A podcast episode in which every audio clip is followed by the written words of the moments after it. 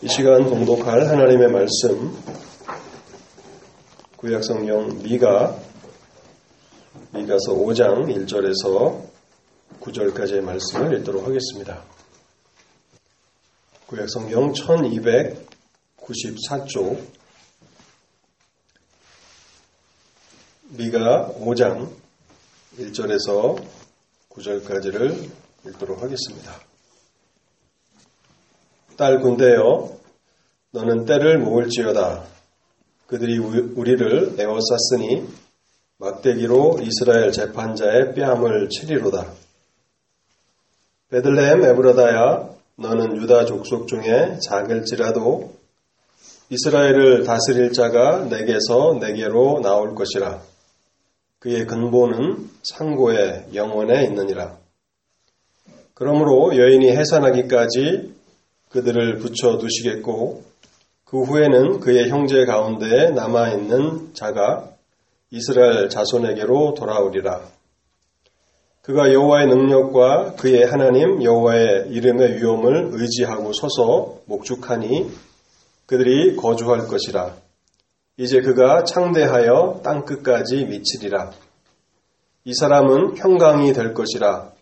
아수르 사람이 우리 땅에 들어와서 우리 공들을 밟을 때에는 우리가 일곱 목자와 여덟 군왕을 일으켜 그를 치리니 그들이 칼로 아수르 땅에 황폐하게 하며 니모로 땅 어기를 황폐하게 하리라.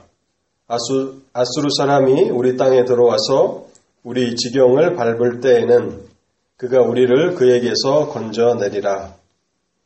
야곱의 남은 자는 많은 백성 가운데 있으리니 그들은 여호와께로부터 내리는 이슬 같고 풀 위에 내리는 단비 같아서 사람을 기다리지 아니하며 인생을 기다리지 아니할 것이며 야곱의 남은 자는 여러 나라 가운데서 많은 백성 가운데 있으리니 그들은 수풀의 짐승들 중에 사자 같고 양떼 중에 젊은 사자 같아서 만일 그가 지나간 즉 밟고 찢으리니 능히 구원할 자가 없을 것이라.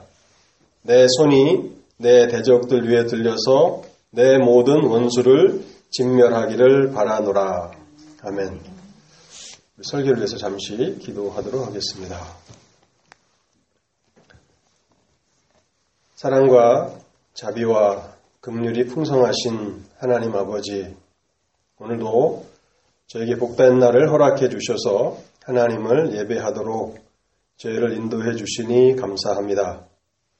이 시간에도 하나님의 말씀 앞에 저희들이 섰사오니 하나님 우리에게 은혜를 베풀어 주시되 우리의 마음의 문을 열어 주시고 우리의 귀를 열어 주시옵소서. 하나님의 진리가 우리의 영혼 가운데 들려지게 하옵소서. 하나님, 오늘도 우리에게 주시는 이 말씀이 우리의 영혼을 소생케 하는 말씀이 되게 하옵소서. 우리가 세상을 살아가면서 깊은 절망과 낙심과 슬픔을 경험했거든. 하나님 이 말씀을 통해서 다시 참된 소망을 얻게 하시고 위로를 얻게 하옵소서. 이 시간에도 악한 영이 말씀을 해방하지 못하도록 성령께서 주관하여 주시옵시고 또 말씀을 전하기 위해서 단에선 심히 부족한 종을 긍휼히 여겨 주실 때에 하나님의 진리만을 잘 증거할 수 있도록 성령으로 함께하여 주시옵소서. 이 모든 말씀 우리 주 예수 그리스도의 이름으로 기도하옵나이다. 아멘. 마태복음 2장에 보면요. 동방 박사들이 예루살렘을 찾아와서 헤로드 왕에게 이렇게 묻습니다. 유대인의 왕으로 나신 분이 어디 있느냐? 그때에 예루살렘과 헤롯 왕은 깜짝 놀라게 되었고 서둘러서 서기관들을 불러서 그리스도께서 어디서 나실 것인가를 묻습니다. 그래서 헤롯은 서기관들의 도움을 받아서 동방 박사들에게 유대 땅 베들레헴이라고 대답해 주었습니다. 서기관들은 어떻게 그리스도께서 태어나실 곳을 정확히 알고 있었을까요? 이미 그리스도께서 태어나셨지만 그 사실조차도 몰랐던 서기관들이 그리스도께서 태어나실 장소를 어떻게 알고 있었을까 하는 것입니다. 아마도 오늘 우리가 읽은 미가서 5장을 서기관들은 잘 알고 있었을 것입니다. 오늘 우리가 읽은 이 본문 미가서는요. 하나님의 아들 예수 그리스도께서 이 땅에 오실 때 어디에서 태어나실 것인가, 메시아가 태어나실 장소에 대해서 정확히 예언하고 있는 책입니다. 그것도 예수 그리스도께서 이 땅에 태어나시기 전 약 700년 전에 행해진 예언이라는 사실입니다.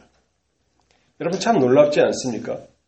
어떤 한 사건이 인류의 가장 중요한 한 사건이 일어나기도 전에 그것도 700년이나 전에 어떻게 이러한 사실을 정확히 예언할 수 있었을까요?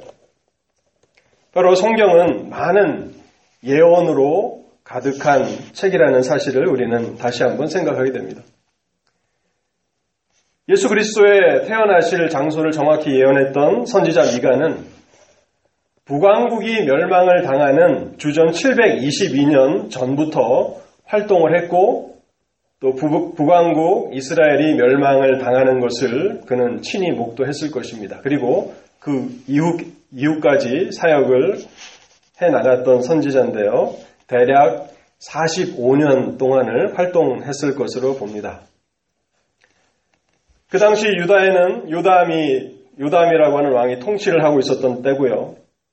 그리고 유다 나라에 있어서 가장 악한 왕으로 기록되고 있는 아하스의 통치 기간 동안에 그리고 경건했던 왕 히스기야 왕 때까지 이 미가는 활동을 했습니다. 여러분 히스기야의 통치 때에는 신앙의 부흥이 일어나기도 하지 않았습니까? 그런데 히스기야를 통한 신앙의 부흥에 있어서 미가 선지자가 대단히 중요한 역할을 했던 것을 우리는 잊지 말아야 하는 것입니다.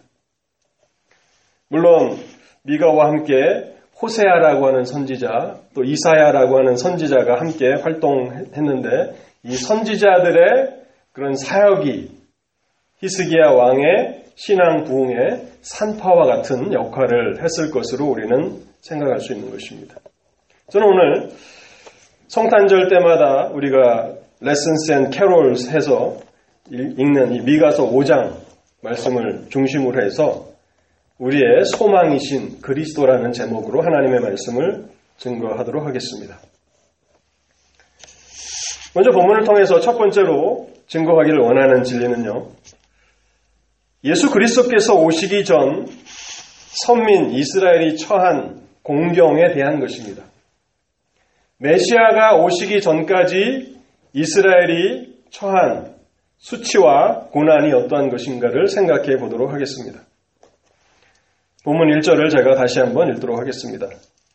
딸 군대여 너는 때를 모을지어다.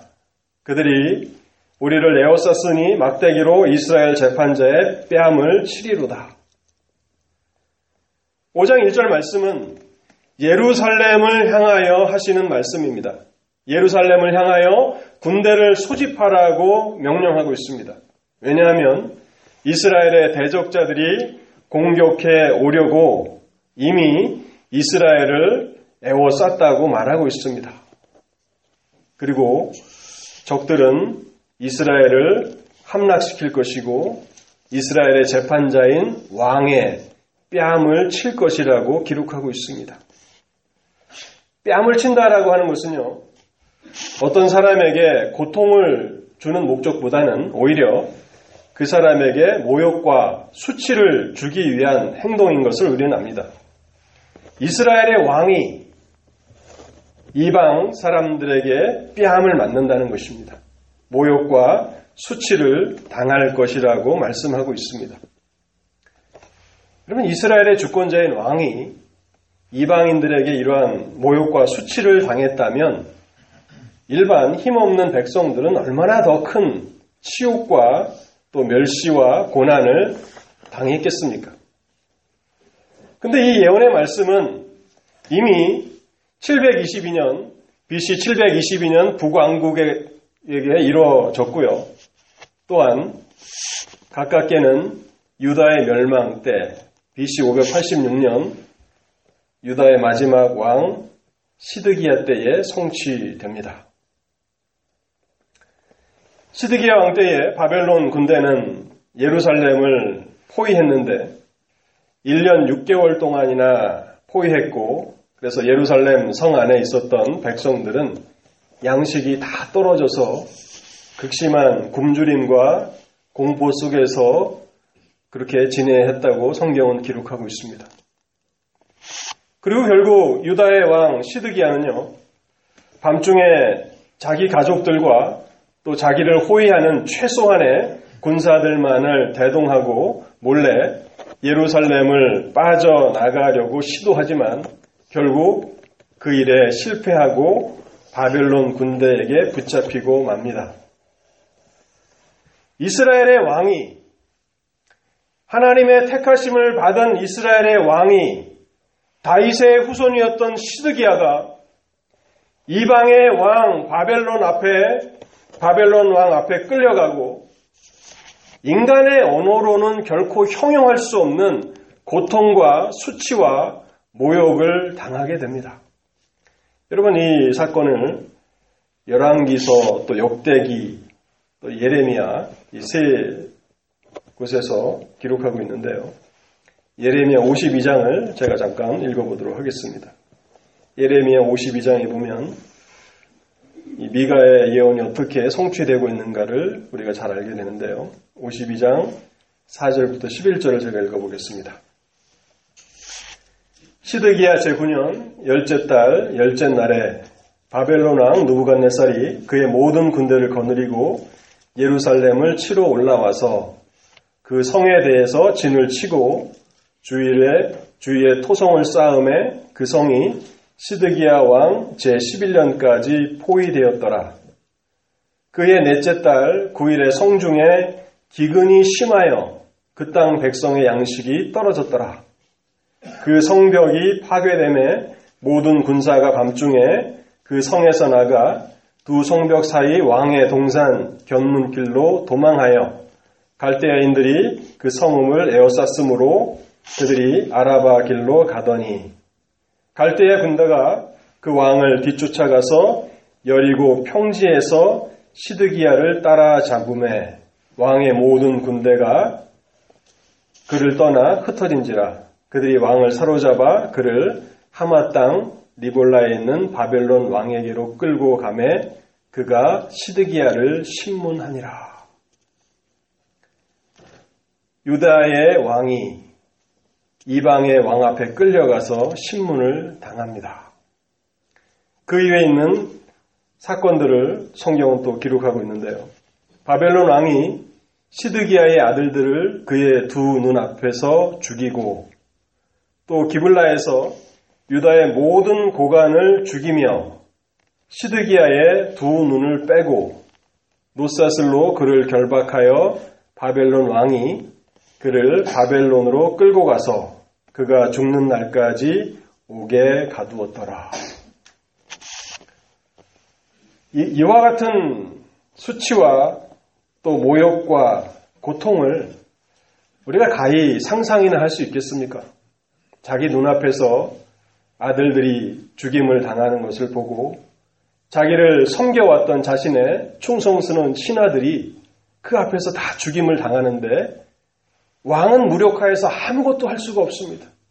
그리고 더 잔인하게 그의 눈을 뽑아버립니다. 죽을 때까지 이 치욕을 잊지 말라는 것이죠. 그리고 그를 이방 땅 바벨론으로 끌어가서 죽을 때까지 감옥에 가두게 됩니다. 여러분, 성경은 이 시드기야 왕에 대해서 기록하고 있지만 이때 나라가 없어지고 왕조차도 이런 모욕과 치욕을 당했을 때 그 백성들은 얼마나 더한 유린을 당하고 학대를 당하고 죽임을 당했겠습니까? 그런데 이 말씀은요, 이 예언의 말씀은 단순히 시드기야의 향한 말씀뿐만이 아니라 궁극적으로는 진정한 이스라엘의 왕이신 예수 그리스도께서 이방의 왕 앞에서 수치와 멸시와 모욕을 당하실 것을 예언하고 있는 말씀이기도 한 것입니다. 그리스도께서 빌라도 앞에 신문을 받으시고 헤로드 왕 앞에 끌려가서 모욕과 수치를 당하시지 않습니까? 바로 그 사건을 미가는 예언하고 있는 것입니다. 그러면서 미가서 5장 3절에 보면요. 여인이 해산하기까지 그들을 붙여 두시겠고 라고 말하고 있습니다. 여인이 해산하기까지 이 여인은 마리아를 말할 것입니다. 하나님의 아들을 잉태한 마리아가 해산하기까지 그들을 붙여두시겠다. 하나님의 백성 이스라엘의 고난과 비참함이 메시아 그리스도께서 오실 때까지 계속될 것임을 예언하고 있는 것입니다. 그 이후에도 로마에 의해서 헬라에 의해서 이스라엘은 짓밟히고 모욕과 치욕을 당하였던 그런 피비린내 나는 그런 역사들을 우리는 잘 알고 있습니다. 그리스도께서 이스라엘의 진정한 왕이신 그리스도께서 그 백성들 가운데 오셔서 죄 가운데 살아가는 그 백성들을 죄와 사망의 굴레에서 해방시켜 주시기까지 그들은 고통 가운데 있을 것이라는 그런 말입니다. 그리고 오늘날도 여전히 사람들은 많은 고통과 불행과 비참함 가운데 살아갑니다. 이 모든 고통의 원인은 전적으로 죄로 말미암는 것이죠. 그렇기 때문에 하나님의 아들 예수 그리스도께서 오셔서 그 죄의 문제를 해결하시기까지 메시아가 이 땅에 오셔서 우리를 위해서 십자가에 달려 죽으시기까지 그 백성들의 고난은 끝나지 않는다라고 말하고 있는 것입니다. 오늘날 많은 사람들이 특별히 젊은이들이 세상의 화려함과 빛남에 많이 현혹되어서 세상을 따라갑니다. 근데 여러분, 속지 말아야 합니다. 세상의 화려함은요, 금방 시들고 사라지게 될 것입니다. 오래 가지 않습니다. 우리 교회도 이 청년부들이 있는데, 청년부들을 위해서 전 사실 뭐 여러분들을 위해서도 마찬가지지만 청년들을 위해서 가장 간절하게 기도합니다. 가장 이렇게 마음을 기울여서 매일 기도하기를 원하는데요. 근데 이 청년이라고 하는 이 말이 한때는 저의 세대를 가리키는 말이었습니다. 근데 저는 청년부라고 하는 말을 들으면 청년부는 나의 세대라고 하는 그런 그 생각을 가지고 그렇게 지냈었습니다. 그러면서 그 청년의 시절이 영원할 것이라고 그렇게 생각을 했는데 더 이상 청년이라는 말은 저하고는 어울리지 않는 그런 단어가 되어버렸습니다. 근데 청년부라고 불리기 시작할 때부터 제가 청년부라고 불리기 시작할 때부터 그 말은 나를 묘사하고 내 시대를 지칭하는 그런 말이라고 그렇게 확신을 했었습니다. 근데 언젠가 모르게 이 단어는 저와는 전혀 상관없는 저 제 아들의 세대를 가리키는 말, 말이 되고 맙니다. 세상은 금방 지나갑니다. 세상의 화려함은 세상의 빛은 금방 지나가고 그래서 진정한 우리의 주권자가 되시고 구원자가 되시는 예수 그리스도가 없는 인생들은 어떻습니까? 잠시 빛나는 것 같습니다. 잠시 화려한 것 같습니다. 그러나 곧 그 화려함과 그 빛은 꺼져버리게 되고 영원한 어둠과 절망 가운데 처해지게 될 것입니다.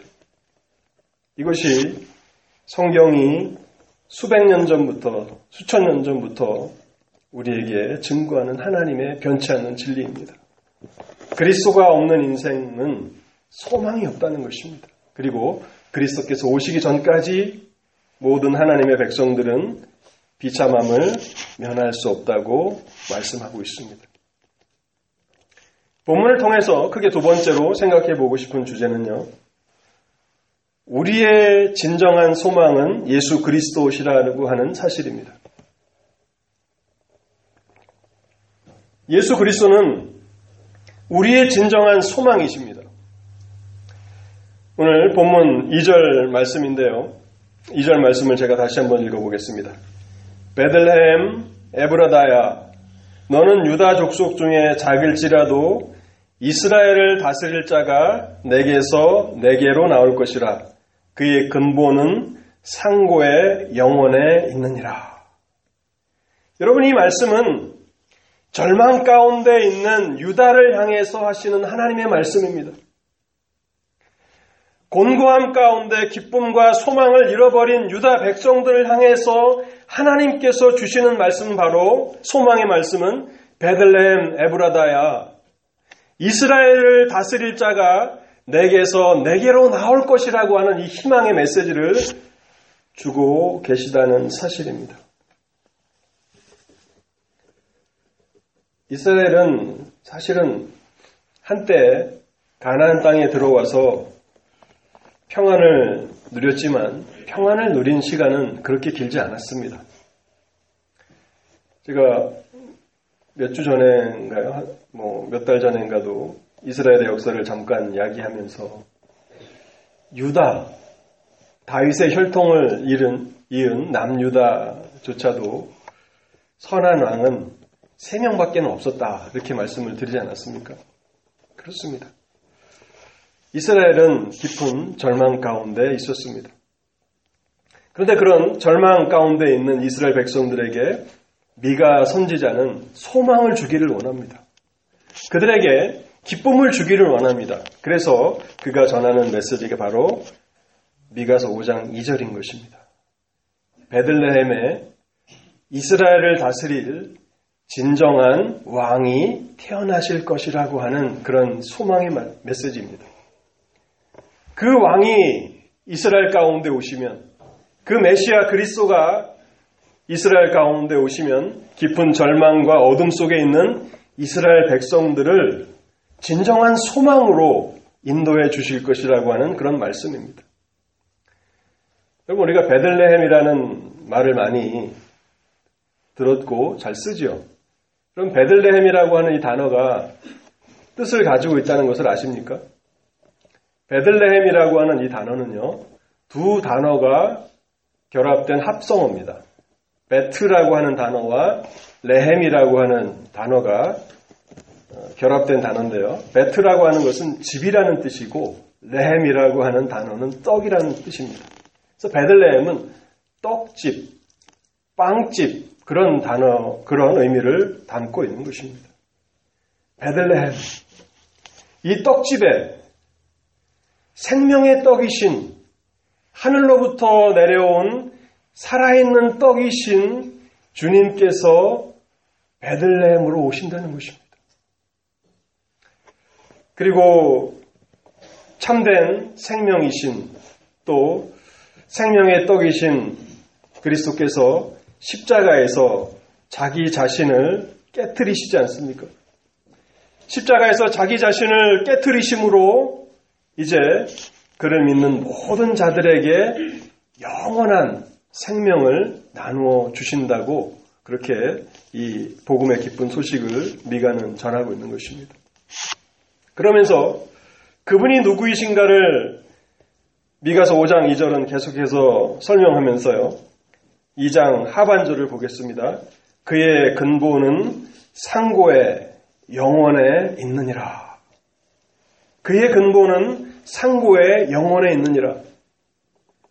이 말씀은 이스라엘의 왕으로 오시는 그리스도는 영원 전부터 하나님과 함께 하신 성자 하나님이시라는 사실을 증거해 주고 있는 것입니다. 그분은 하나님이 만드신 어떤 피조물이 아니라 영원 전부터 태초부터 하나님 아버지와 함께 하셨던 성자 하나님이시라고 증거하고 있는 것입니다. 요한복음 1장에 보면요. 이 말씀을 이렇게 설명합니다. 요한복음 1장 1절을 제가 읽어보겠습니다. 태초에 말씀이 계시니라. 이 말씀이 하나님과 함께 계셨으니 이 말씀은 곧 하나님이시니라. 그러니까 태초에 하나님과 함께 계셨고 1장 1절과 2절에 보면요. 그분이 태초부터 계셨다라고 하는 사실을 두 번 강조하고 있고 또 그분이 하나님 아버지와 함께 계셨다는 사실을 두 번 강조합니다. 이 땅에 오신 그리스도는 태초부터 하나님 아버지와 함께 계셨다고 말씀하고 있습니다. 그리고 3절에 보면요. 만물이 그로 말미암아 지은 바 되었으니 지은 것이 하나도 그가 없이는 된 것이 없느니라. 이 땅에 오신 이스라엘의 진정한 왕은 창조주 하나님이시라는 것입니다. 그분이 모든 만물을 다 지으신 창조주시라고 말씀하고 있습니다. 또 연복음 1장은 이렇게 덧붙입니다. 그 안에 생명이 있었으니 이 생명은 사람들의 빛이라 참빛 곧 세상에 와서 각 사람에게 비추는 빛이 있었나니 그가 세상에 계셨으며 그분 안에는 영원한 생명이 있습니다. 영원한 생명을 소유하신 그분이 이 땅에 이스라엘의 왕으로 오셨다고 말씀하고 있습니다. 그분이 이 땅에 오셔서 계셨던 적이 있다고 요한복음 1장은 말씀하고 있는 것입니다.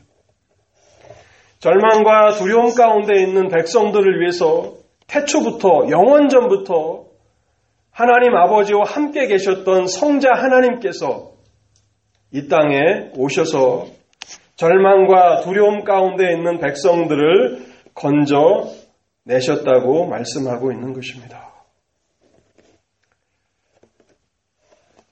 뿐만 아니라 예수 그리스도의 이 오심과 관련하여서 구약의 예언들을 다 살펴본다면 아마 12월 한 달로는 부족할 것입니다. 그분이 오셔서 태어나실 장소뿐만 아니라 오늘 미가서에 보면 여자에게 나신다라고 말씀하고 있지 않습니까? 여자에게 나, 시고또 베들레헴에 나신다라고 하는 예언을 미가 선지자가 했는데 또 십자가에서 구원 사역을 감당하실 그 예언을 생각해 보면 거의 구약의 모든 그 책이 예수 그리스도의 예언을 담당하고 있는 것을 보게 됩니다. 어떻게 이렇게 한치의 오차도 없이 이 모든 일들이 예언될 수 있는가?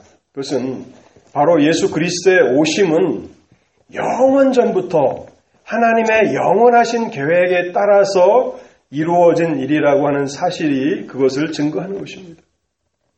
예수 그리스도의 오심은 영원 전부터 계획된 일입니다. 창세 전부터 계획된 일입니다. 에베소서 1장 4절, 5절 말씀을 제가 읽어보도록 하겠습니다. 에베소서 1장 4절과 5절입니다.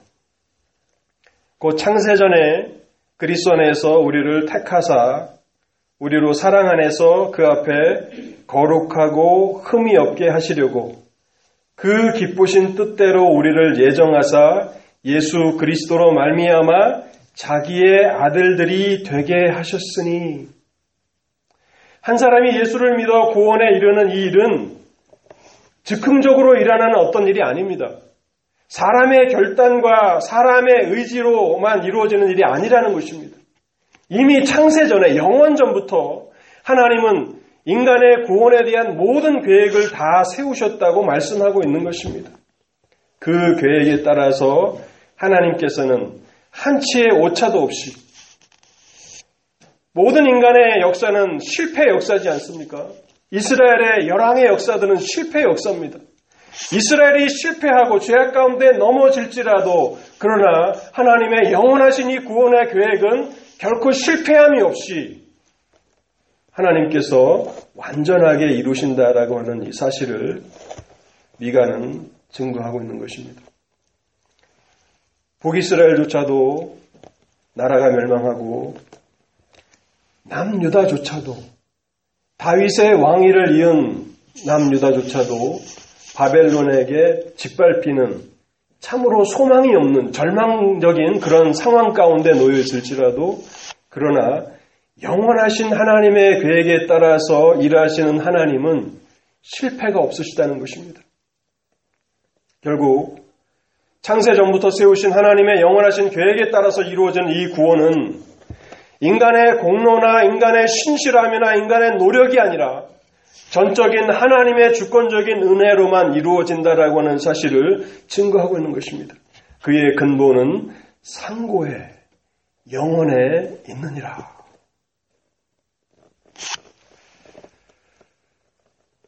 그분은 영원 전부터 하나님 아버지와 함께 계셨던 성자 하나님이시기 때문에 여호와 하나님의 능력과 여호와 하나님의 위엄으로 그 백성들을 다스리게 되는 것입니다. 그것이 사절 말씀의 의미입니다. 그리고 계속해서 사절 이후에 이렇게 쓰고 있습니다. 서서 목축하니 그들이 거주할 것이라. 서서 목축하니 그들이 거주할 것이라. 사실 시드기야를 보면요. 하나님께서 그를 설득하시기 위해서 예레미야를 보내시며 하나님의 말씀을 청종하라고 그렇게 권고하고 권면함에도 불구하고 그는 하나님의 말씀을 듣지 않았습니다. 눈물로 호소하는 하나님의 선지자 예레미야의 그 조언을 끝까지 거부하고 결국 그가 유다가 멸망하게 될 때에 보인 반응은 무엇입니까? 백성들을 버리고 자기 혼자 달아나는 것입니다. 자기만 살겠다고 이스라엘의 왕이 자기만 살겠다고 자기 가족들과 호위 군사들만 데리고 도망하다가 결국 바빌론에게 붙잡혀서 치욕을 당하고 맙니다. 그런데 진정한 이스라엘의 왕으로 오시는 메시아 그리스도는 서서 목축하신다라고 말씀하고 있습니다. 목자가 없어 길을 잃고 헤매는 양떼들을 인도하시는 참된 목자가 될 것이며 그들은 그리스도의 인도하심 아래서 결코 방황하지 않을 것입니다. 그리스도를 자신의 구주로 믿는 자들은 결코 방황하지 않습니다. 그리고 그리스도 안에서 평안히 거하게 될 것입니다. 여기 평안히 거한다라고 하는 이 말씀을 개혁 성경, 우리는 개혁 개정은 어, 최신 성경이고 이 개혁 성 개혁 개정 성경 이전에 그 성경을 개혁 성경이라고 하죠. 아마 성시교도 가는데 어떤 분들은 여전히 옛날 개혁 성경을 읽고 계신 분도 계시더라고요. 그 개혁 성경에 보면 안연히 거하리라고 이렇게 표현하고 있습니다. 안연히 거하리라. 그분의 서서 목축하시는 그 일을 인해서 안연히 평안히 거하게 될 것이라고 말씀하고 있습니다. 서서 목축한다라고 하는 것은 자기 양떼를 안전하게 지키기 위해서 경계하고 서 있는 신실한 목자의 모습을 설명하는 표현입니다. 예수님께서는 또 친히 주님 자신을 선한 목자라고 이렇게 소개하셨습니다. 요한복음 10장인데요. 나는 선한 목자라 선한 목장은 선한 목자는 양들을 위하여 목숨을 버리거니와 싹구는 목자가 아니요 양도 제 양이 아니라 이리가 오는 것을 보면 양을 버리고 달아나나니 이리가 양을 물고 가고 또 해치느니라. 달아나는 것은 그가 싹군인 까닭에 양을 돌보지 아니함이나 나는 선한 목자라. 나는 양을 위하여 목숨을 버리노라. 결코 그 백성들을 버려두고 자기만 살겠다고 달아나는 그런 싹군과는 다른 이스라엘의 진정한 목자가 되실 것이라고 말씀하고 있는 것입니다. 그래서 우리의 진정한 소망은 예수 그리스도시라고 우리는 고백할 수밖에 없는 것입니다. 본문을 통해서 마지막으로 살펴보고자 하는 진리는요. 이스라엘의 진정한 왕이신 예수 그리스도께서 오셔서 행하실 일은 무엇인가 하는 것입니다. 물론 앞에서도 조금 말씀을 드렸지만 4절과 6절 말씀을 중심으로 해서 그리스도께서 오셔서 행하실 일을 조금 더 구체적으로 살펴보겠습니다. 4발, 4절 하반절에 보면 그가 창대하여 땅끝까지 미치리라고 말씀하고 있습니다. 그가 창대하여 이스라엘의 진정한 목자가 되시는 예수 그리스도는 결코 쇠하지 않으십니다. 이스라엘이 가장 존경하는 왕이었던 다윗조차도 그가 노년의 때가 되면 실수하고 범죄하여서 다윗의 죄 때문에 이스라엘에 재앙이 내리기도 했습니다. 근데 그분은 이스라엘의 진정한 목자이신 그리스도는 결코 쇠하지 않고 오히려 창대하여 땅 끝까지 미치리라. 땅 끝까지 미치리라. 그분은 단순히 유대인들만을 위한 목자가 아니시라는 것입니다. 온 세상의 목자가 되신다고 말씀하고 있습니다. 그리고 이 예수 그리스도의 복음이 지역적인 경계와 민족적인 장벽을 초월하여서 온 세상에 전파될 것을 예언하는 말씀이기도 한 것입니다. 구약의 예언의 세세한 것까지를 다 알고 있었던 유대인들이었지만 그러나 끊임없이 아브라함의 그 언약과 다윗의 언약은 유대인들에게만 국한되지 않고 유대인들을 통해서 이방 나라에 흘러가게 되리라고 하는 이 중요한 메시지들을 그들은 오히려 눈 감았던 것을 우리는 알게 됩니다.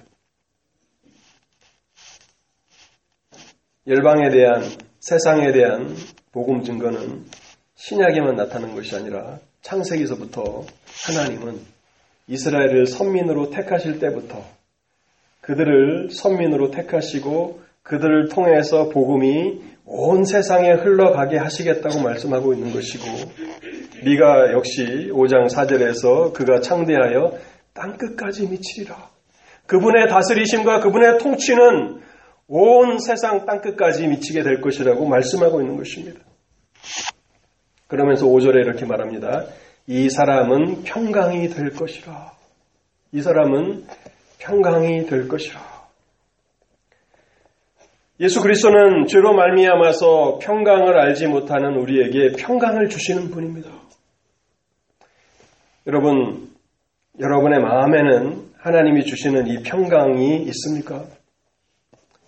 세상은 끊임없이 요동하는 바다 물결과 같아서 바다 위에 떠 있는 그 배가 한시도 잔잔하지 못한 것처럼 끊임없이 불안과 또 두려움을 부추기고 있지 않습니까?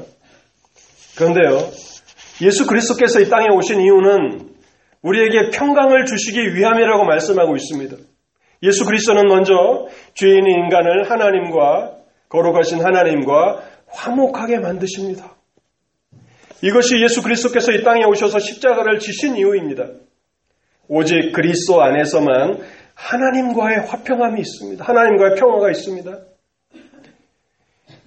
유다의 마지막 왕이었던 시드기야야 그의 어리석음과 그의 죄악됨으로 말미암아 그런 모욕과 수치를 당했지만 죄 없으신 영원 전부터 하나님 아버지와 함께 계셨던 성자 하나님이 어떠한 이유로 이방의 왕 앞에서 수치와 멸시와 모욕을 받으신 것입니까? 그것은 범죄한 우리들을 거룩하신 하나님과 화목해 하시기 위해서 그렇게 하신 것입니다. 하나님 아버지께서는 우리의 죄악을 이스라엘의 왕으로 이 땅에 오신 예수 그리스도에게 짊어지게 하셨고 그래서 모든 죄에 대한 수치와 멸시와 모욕을 그 몸으로 받으셨습니다. 그래서 영원하신 생명이 죽으실 수 없는 하나님이 불멸의 하나님이 십자가에서 죽임을 당하셨고 그 결과로 그를 믿는 모든 백성들은 평화를 누리게 되는 것입니다. 에베소서 2장 13절 이하의 말씀을 제가 읽어보겠습니다. 이제는 전에 멀리 있던 너희가 그리스도 예수 안에서 그리스도의 피로 가까워졌느니라. 그는 우리의 화평이신지라. 둘로 하나를 만드사 원수된 것 곧 중간에 맡긴 담을 자기 육체로 허시고 법조문으로 된 계명의 율법을 폐하셨으니 이는 그 둘로 자기 안에서 한 세 사람을 지어 화평하게 하시고 또 십자가로 이 둘을 한 몸으로 하나님과 화목하게 하려 하심이라. 원수된 것을 십자가로 소멸하시고 또 오셔서 먼데 있는 너희에게 평안을 전하시고 가까운 데 있는 자들에게 평안을 전하셨으니. 여러분, 그리스도께서 우리에게 주시는 이 평안은 공허한 평안이 아닙니다. 본문에 보면 그리스도의 피로라고 말씀하고 있습니다. 그분이 고난을 당하시고 그분이 수치를 당하시고 그분이 멸시를 당하심으로 우리에게는 평안을 주시는 것입니다. 죄를 범한 우리는 마땅히 절망 가운데, 공광 가운데 처해지는 것이 마땅합니다. 그런데 우리에게 평안을 주시기 위해서, 우리에게 하나님과의 화목함을 주시기 위해서 그분이 피를 흘리셔야 했고, 그래서 에베소서 2장에는 십자가로, 또 십자가로 그분의 피로 화평을 전하셨다고 말씀하고 있는 것입니다. 여러분, 말로만의 평안은 다 거짓된 것입니다. 제가 여러분에게 여러분들이 평안하기를 원합니다. 여러분들이 잘 되기를 원합니다. 뭐 매일, 날마다, 매 순간 말할 수 있을 것입니다. 그러면서 여러분의 평안을 위해서 제가 아무것도 한 것이 없다면 그것은 말뿐인 것이고 공한 것입니다. 얼마나 많은 오늘날 이 세상의 지도자들이 그렇게 행하고 있습니까? 백성들의 안위와 평안을 위한다고 하지만 진정으로 그들이 행하는 일은 무엇입니까? 자기의 안위와 자기의 유행만을 추구하는 그러한 참 씁쓸한 모습들을 많이 보고 있지 않습니까? 그러나 그리스도의 평안은 자신의 평안을 깨뜨리시는 것입니다. 자신의 그 부유함을 다 깨뜨리신 것이고 자기의 영원한 생명을 깨뜨리셔서 죄로 비참과 절망 가운데 있는 우리에게 나누어 주시는 그런 평안입니다. 그래서 그리스도께서 오셔서 하시는 일은 평안을 주시는 것입니다. 평강이 될 것이라. 그 크게 두 번째로 보면요. 아수르 사람이 우리 땅에 들어와서 우리 지경을 밟을 때에 그가 우리를 그에게서 건져내리라. 그리스도 안에서 완전한 구원을 이루시는 일입니다. 그 백성들을 완전하게 구원하시는 그 일을 이스라엘의 왕은 행하신다고 말씀하고 있습니다. 여기 아수르 사람이 우리 땅에 들어와서 우리 지경을 밟을 때에라고 되어 있는데요. 이것은 1차적으로 경건했던 왕 히스기야 때 이루어졌습니다. 여러분 아수르는 이스라엘에 상대하기에는 너무나도 강력한 제국이었는데 북이스라엘이 BC 722년에 멸망을 당할 때 남유다는 어떻게 무사할 수 있었습니까? 하나님이 그들을 건지신 것입니다. 북이스라엘이 멸망을 당할 때에 하나님은 남유다를 건져내셨는데 그때의 유다의 왕은 히스기야였습니다.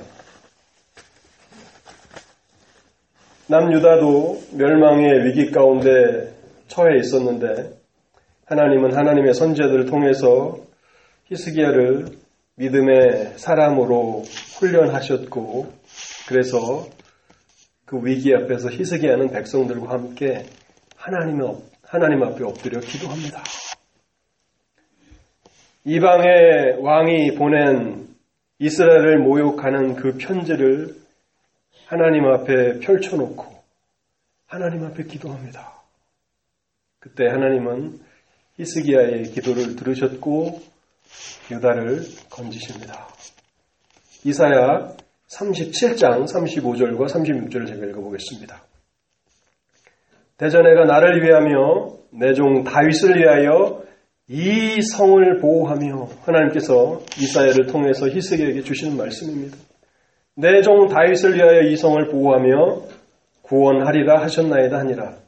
여호와의 사자가 나가서 아수르 진중에서 18만 5천 일을 쳤으므로 아침에 일찍 일어나 본즉 시체뿐이더라. 예루살렘을 함락하려고 진을 치고 있었던 아수르의 군사 18만 5천 명이 하루아침에 여호와의 천사의 침을 받아서 다 죽었습니다. 하루아침에 시체가 됐다는 것이죠. 바로 그 일을 미가는 예언하고 있는 것입니다. 아수르 군대가 너희의 지경을 밟을 때에 내가 너희를 구원하리라. 이 아수르는요, 모든 시대 하나님의 백성들의 대적인 사탄의 세력을 상징하는 것입니다. 그리스도는 이 땅에 오셔서 죄로 말미암아 평안이 없는 우리에게 평안을 주실 뿐만 아니라 우리를 하나님의 백성들의 원수들로부터 구원하셔서 완전한 구원을 이루신다는 사실입니다. 그래서 7절과 8절은 그 구원의 결과를 이렇게 설명합니다. 야곱의 남은 자는 많은 백성 가운데 있으리니 그들은 여호와께로부터 내리는 이슬 같고 풀 위에 내리는 단비 같아서 그리스도의 구원은 얼마나 완전한지요. 단순히 원조들로부터 건져내시는 것으로 끝나지 않습니다. 그리스도의 구원을 통해서 이제 그 구원을 경험한 백성들을 세상의 이슬과 같게 하고 담비와 같은 존재들이 되게 하신다고 말씀하고 있습니다.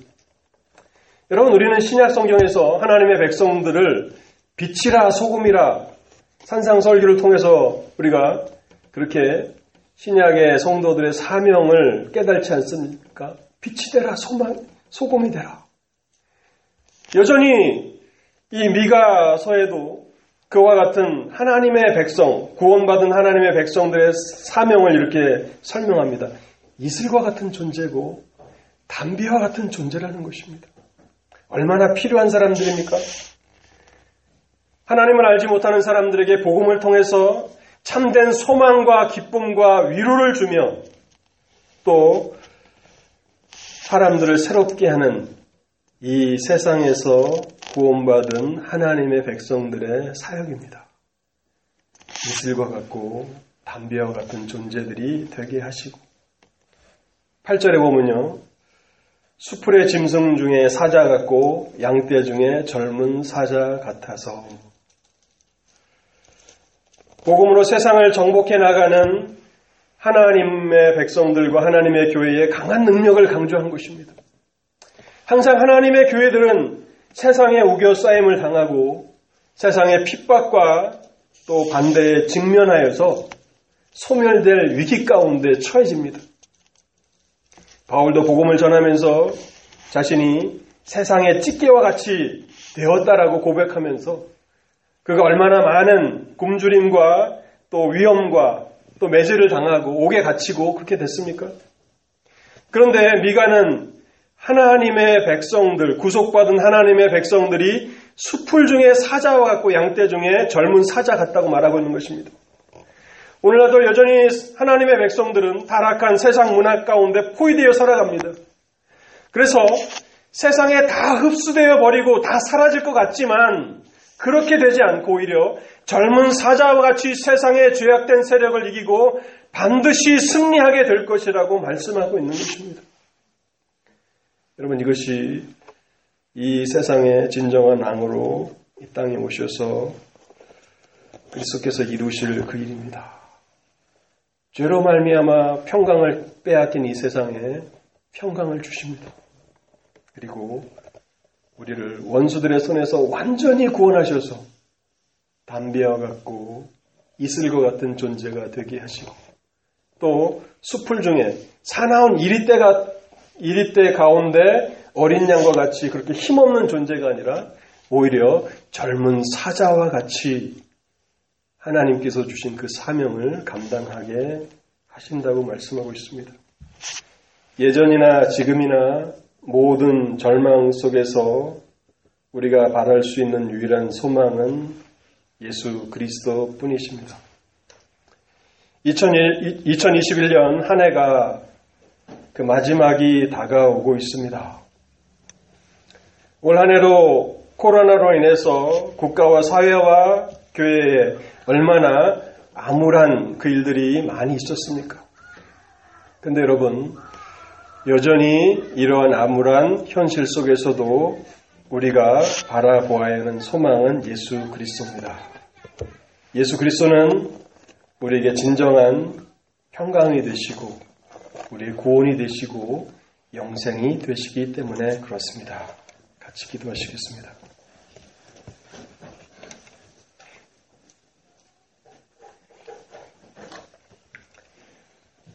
하나님 아버지,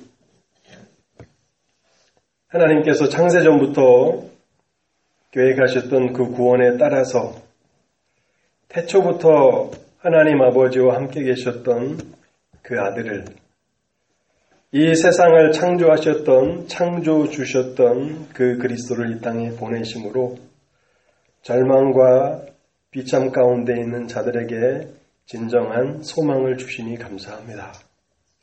하나님 아버지, 우리의 마음에 이 기쁨이, 이 소망이 더욱 생생하게 살아나게 하여 주옵소서. 오늘 우리가 붙들고 있는 모든 것들은 일시적인 것임을 알게 하옵소서. 세상에 빛나고 화려해 보이는 것들, 그것이 잠깐 반짝이다가, 잠깐 빛을 발하다가 결국에는 영원한 어둠으로 사라져 버릴 것들을 하나님 우리가 기억하게 하옵소서.